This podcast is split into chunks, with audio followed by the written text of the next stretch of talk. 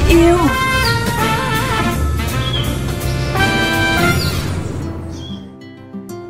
Hà Hương xin gửi lời chào đến quý vị và các bạn đang cùng lắng nghe chương trình Thành phố tôi yêu trên kênh VOV Giao thông Mekong FM 90 MHz, phát định kỳ vào sáng thứ năm và phát lại vào sáng thứ sáu hàng tuần. Quý thính giả có thể đón nghe chương trình trên VOV Giao thông Mekong FM 90 MHz hoặc theo dõi qua livestream Mekong FM 90 MHz, nghe trực tuyến tại trang web www.vovgiao thông.vn, chọn kênh Mekong FM. Chuyện gì đang xảy ra?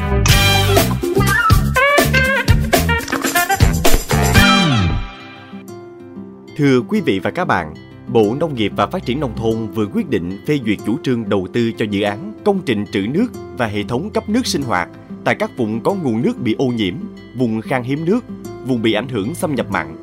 Dự án đầu tư trị giá 1.100 tỷ đồng, tập trung xây dựng khoảng 80 công trình giúp cung cấp nước sinh hoạt cho người dân tại 7 tỉnh thuộc đồng bằng sông Cửu Long bao gồm Đồng Tháp, Bến Tre, Trà Vinh, Sóc Trăng, Bạc Liêu, Cà Mau, Kiên Giang.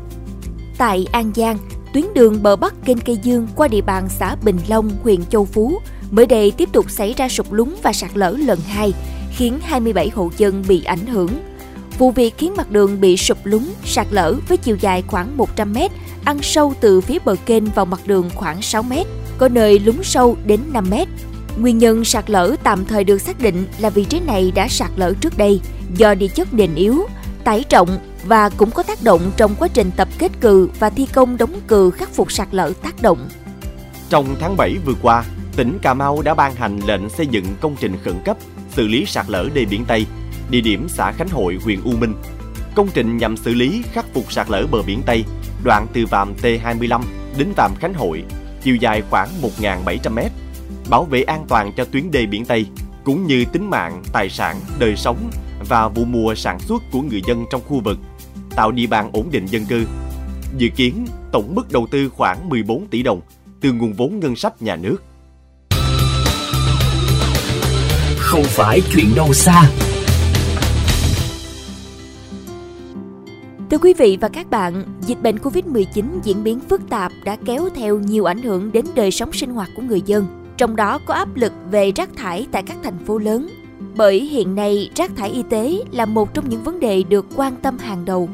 Bên cạnh đó, ở nhiều nơi, lượng rác từ bao bì, túi nhựa trở thành nỗi lo trong thời gian giãn cách xã hội khi các dịch vụ mua bán hàng hóa đều qua đóng gói vận chuyển đến tận nơi người tiêu dùng.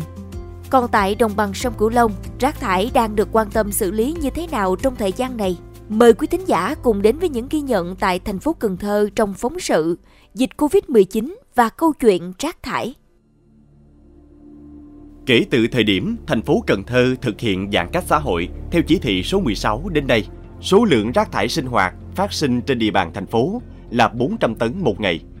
Ông Mã Khánh Hậu, Phó Chủ tịch Ủy ban nhân dân quận Ninh Kiều, thành phố Cần Thơ cho biết, kể từ khi dịch bệnh Covid-19 xuất hiện trong thành phố, thì việc thu gom chất thải sinh hoạt trên địa bàn lập tức thay đổi. Về rác thải sinh hoạt phát sinh tại những khu vực không bị phong tỏa, vẫn được công ty cổ phần đô thị Cần Thơ đảm trách. Còn chất thải tại những khu vực bị phong tỏa thì do đơn vị có chức năng phân loại, thu gom, xử lý mỗi ngày. Chính vì thế, lượng rác tuy nhiều nhưng đều được các đơn vị chức năng thu gom, vận chuyển và xử lý triệt để trong ngày, nên không phát sinh tình trạng ô nhiễm môi trường vì ứ động rác. Về tỷ lệ rác thải rắn, rác thải nhựa và túi ni lông giảm rõ rệt nhờ vào biện pháp giãn cách hai ngày đi chợ một lần và ý thức sinh hoạt của người dân. Tại thành phố Cần Thơ, từ đầu mùa dịch đến đây không có hiện tượng mua tích trữ hàng hóa. Chính vì thế, lượng rác thải này cũng không nhiều, mà thay vào đó là rác hữu cơ như rau, vỏ trứng, xương thịt cá, thủy hải sản. Chị Nguyễn Thị Ánh Hương, ngụ tại phường Hương Lợi, quận Ninh Kiều, thành phố Cần Thơ cho biết. Tại giống như mình hồi trước ví dụ mỗi ngày á mình đi chợ, còn giờ là cách mỗi một ngày có nghĩa là mọi chia theo từng khu vực, mỗi khu vực là đi là đi chợ ha, trong à, hai ngày một tuần. Cho nên là số, số lượng nó cũng sẽ giảm lại. Tại vì mình không tích trữ đồ ăn này kia giống như hồi trước giống như ngày bình thường. Mình mua nhiều rồi mình tích trữ đồ ăn. Còn bây giờ là mình ví dụ cách một ngày ngày sau mình đi rồi cho nên không có dự trữ hàng lương thực á. Cho nên mua cũng không có nhiều mà cái rác thải nhựa đó. Chứ rác thải bọc ni lông thì cũng không nhiều lắm so với uh, cái thời gian trước giãn cách xã hội. Riêng đối với chất thải phát sinh tại các khu điều trị và chăm sóc bệnh nhân, khu vực cách ly, các điểm chốt phòng dịch COVID-19 thì Cần Thơ đã có hướng dẫn cụ thể cũng như bố trí khu vực xử lý an toàn. Từ giữa tháng 7, Sở Tài nguyên và Môi trường thành phố Cần Thơ đã có văn bản hướng dẫn các cơ quan, đơn vị chức năng tổ chức thu gom, vận chuyển và xử lý chất thải phát sinh tại các khu điều trị và chăm sóc bệnh nhân, khu vực cách ly, các điểm chốt phòng dịch COVID-19. Theo đó, tất cả chất thải rắn phát sinh từ khu vực phòng cách ly, khám, theo dõi, chăm sóc, điều trị người mắc hoặc nghi ngờ mắc COVID-19 trong cơ sở y tế trên địa bàn thành phố được xem là chất thải lây nhiễm và phải được thu gom, quản lý, xử lý như đối với chất thải y tế nguy hại lây nhiễm. Đồng thời, chất thải phát sinh phải được phân loại ngay vào thùng đựng chất thải lây nhiễm có nắp đậy, có lót túi và biểu tượng cảnh báo chất thải có chứa chất lây nhiễm gây bệnh. Trong ngày, phải vận chuyển chất thải có nguy cơ chứa SARS-CoV-2 để xử lý ngay tại cơ sở xử lý chất thải y tế gần nhất bằng xe chuyên dụng. Chất thải y tế nguy hại lây nhiễm được xử lý bằng hệ thống xử lý chất thải y tế. Ông Đỗ Thanh Thảo, Giám đốc Sở Tài nguyên và Môi trường thành phố Cần Thơ cho biết, công tác xử lý chất thải y tế thời điểm này vừa đảm bảo nhanh chóng, vừa đúng quy trình. Xử lý rác thải một là chỗ bệnh viện lao phổi, hai là bệnh viện lao phổi đang hợp đồng với công ty Việt Xanh. Cái rác thải trong các khu cách ly và bệnh viện đó là cái rác thải là rác thải nguy hại cho nên chỉ có hai ông đó làm thôi chứ không ai khác vô được.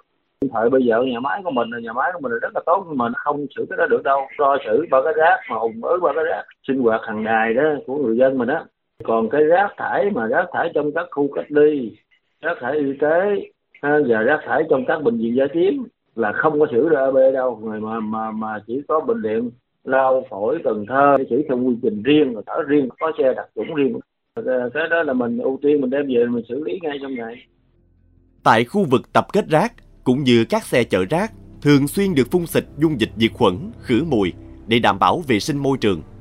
Lực lượng công nhân trong hoạt động thu gom, vận chuyển và xử lý chất thải rắn sinh hoạt đều được trang bị đồ bảo hộ, phòng ngừa lây nhiễm dịch bệnh COVID-19.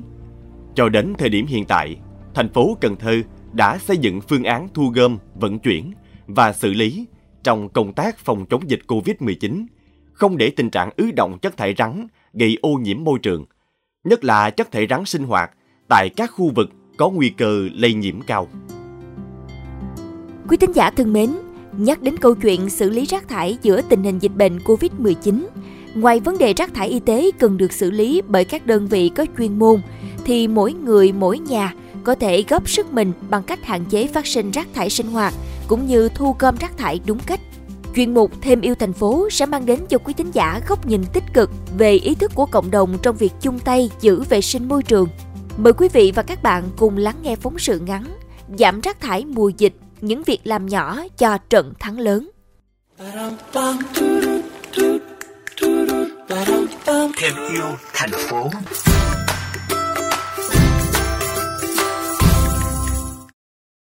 Chị Nguyễn Thị Ánh Hương ngụ tại phường Hưng Lợi, quận Ninh Kiều, thành phố Cần Thơ cho biết, trong những ngày thực hiện giãn cách xã hội, gia đình chị rất hạn chế đi chợ.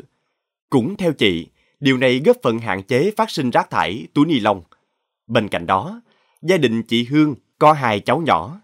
Trong thời gian giãn cách xã hội, các bé thường giúp mẹ việc nhà.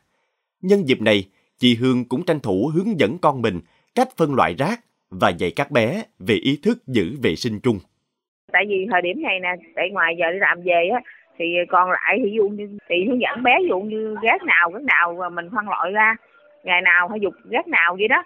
À, mì hay là à, rau này kia là rồi rác sinh hoạt hàng ngày. Ví dụ chai nhựa thì gom lại em tụi em có một chai nhựa gom lại mình có một cái bao riêng ở phía nhà sau rồi mình bỏ cái đó.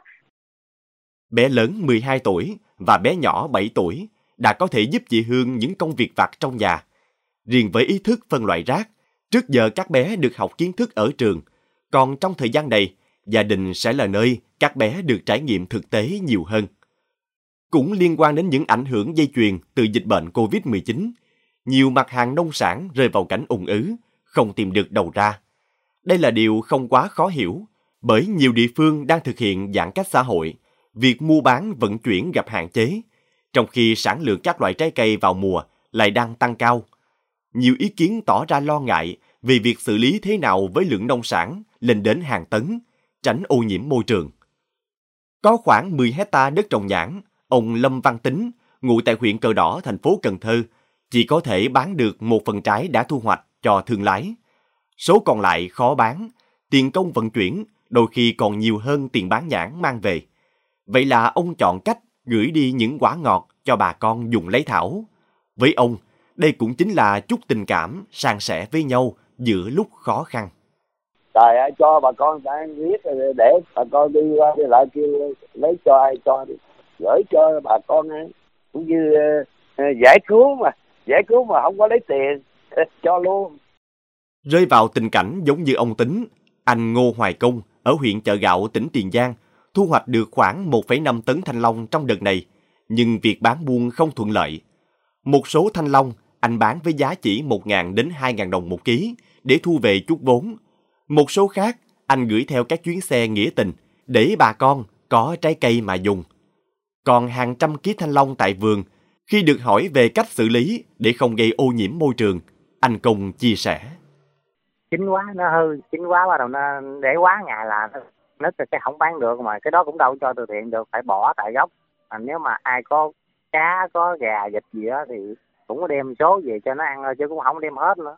Ừ, tại em có cá với có có nuôi dê rồi đó anh đem về khoảng ba trăm ký à. Còn nhiều người ta không có cá không có bò có gà đâu á người ta bỏ luôn tại ruộng. Bỏ khoảng vài ngày nữa là cái tự nó quỷ ra không ảnh hưởng tới môi trường. Bỏ bỏ dưới gốc luôn cái nó rã ra như giống như là thành phân hữu cơ luôn à.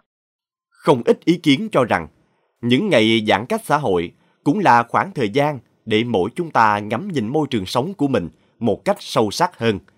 Theo đó, việc hạn chế mua sắm để chúng ta ngẫm nghĩ về lượng rác thải nhựa, túi ni lông mà mình đã sử dụng trong thời gian trước đây nhiều đến thế nào. Khoảng thời gian cả nhà ở bên nhau để chúng ta dặn dò nhau từng chút một trong việc giữ vệ sinh chung, xử lý rác thải sinh hoạt đúng cách. Hay khoảng thời gian khó khăn trong việc mua bán nông sản, phải dùng trái cây bỏ đi làm phân hữu cơ cho cây để chúng ta hiểu được giá trị của môi trường, của mảnh đất, của từng tán cây xanh. Đó là góc nhìn lạc quan để chúng ta cùng vượt qua những khó khăn do dịch bệnh và xây dựng cho mình ý thức gìn giữ môi trường sống trong lành. Đến đây thì thời lượng dành cho chương trình Thành phố tôi yêu cũng đã hết. Cảm ơn quý vị và các bạn đã quan tâm theo dõi. Mời quý vị và các bạn cùng lắng nghe kênh podcast chuyên biệt đầu tiên về đời sống của người dân vùng đất phương Nam chuyện Mê Công trên nền tảng thiết bị di động bằng cách truy cập vào các ứng dụng Spotify, Apple Podcast trên hệ điều hành iOS, Google Podcast trên hệ điều hành Android, sau đó gõ từ khóa chuyện Mê Công. Còn bây giờ, Hà Hương xin chào và hẹn gặp lại quý vị trong các chương trình lần sau.